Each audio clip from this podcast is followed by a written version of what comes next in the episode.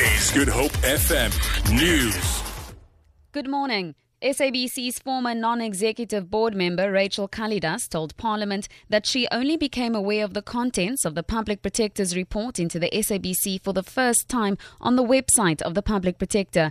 Kalidass, who became a board member on the 25th of September 2013, was removed as board member in March 2015. The Public Protector's report, titled When Governance and Ethics Fail, recommended remedial action to be implemented against Hlaudi Motsoeneng. Kalidass elaborates.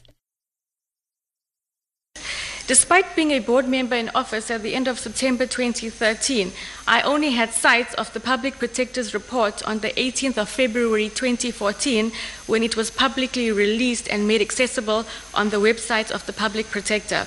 I also took the liberty of circulating the report to other board members as well as the company secretary since we had not been furnished with this report prior to its public release.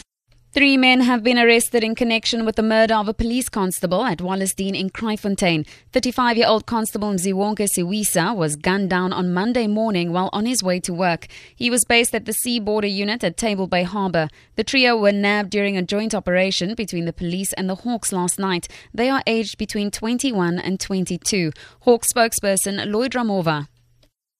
One illegal handgun with a filed off serial number was seized.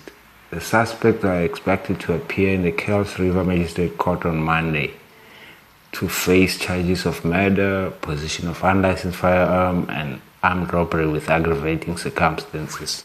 Vacation goers are urged to keep an eye on the sky as the South African Weather Service warns of isolated thunder showers across most parts of the country today. Visibility on the roads and travel times for holidaymakers starting their festive season travels may be affected. The Weather Service's Madimecha Tema.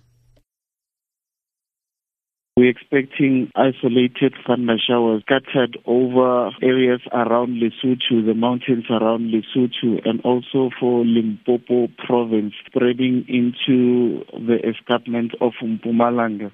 We have a watch out for severe thunderstorms over eastern parts of the Eastern Cape and the southern parts of KwaZulu-Natal.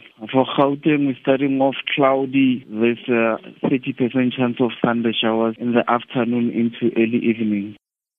To end this bulletin, the SABC News team in New York will be named joint silver medal winners in the broadcasting category of the United Nations Correspondent Association Awards to be held tomorrow night. Correspondent Sherwin Bryce Pease and videographer Aaron Berger's silver medal is a notch up from the bronze they received in 2014 for the Ricardo Ortega Memorial Prize for Television and Radio. The 21st UNCA Award Gala includes as guest of honor outgoing UN Secretary General Ban Ki-moon, while UN Messenger of Peace and actor Leonardo DiCaprio will receive the 2016 UNCA Global Citizen of the Year Awards. Tumaole Mokhlauli reports. SABC News' winning report covered new research by the London School of Oriental and African Studies that discovered pivotal contributions that women of the South made in inscribing equal rights of women and men in the UN Charter during the San Francisco conference that birthed the document in 1945. The role of Brazilian delegate Bertha Lutz, who led a group of Latin American women, was critical in including Article 8 of the Charter that says the UN shall place no restrictions on the eligibility of men and women to participate in any capacity in the organs of the United Nations.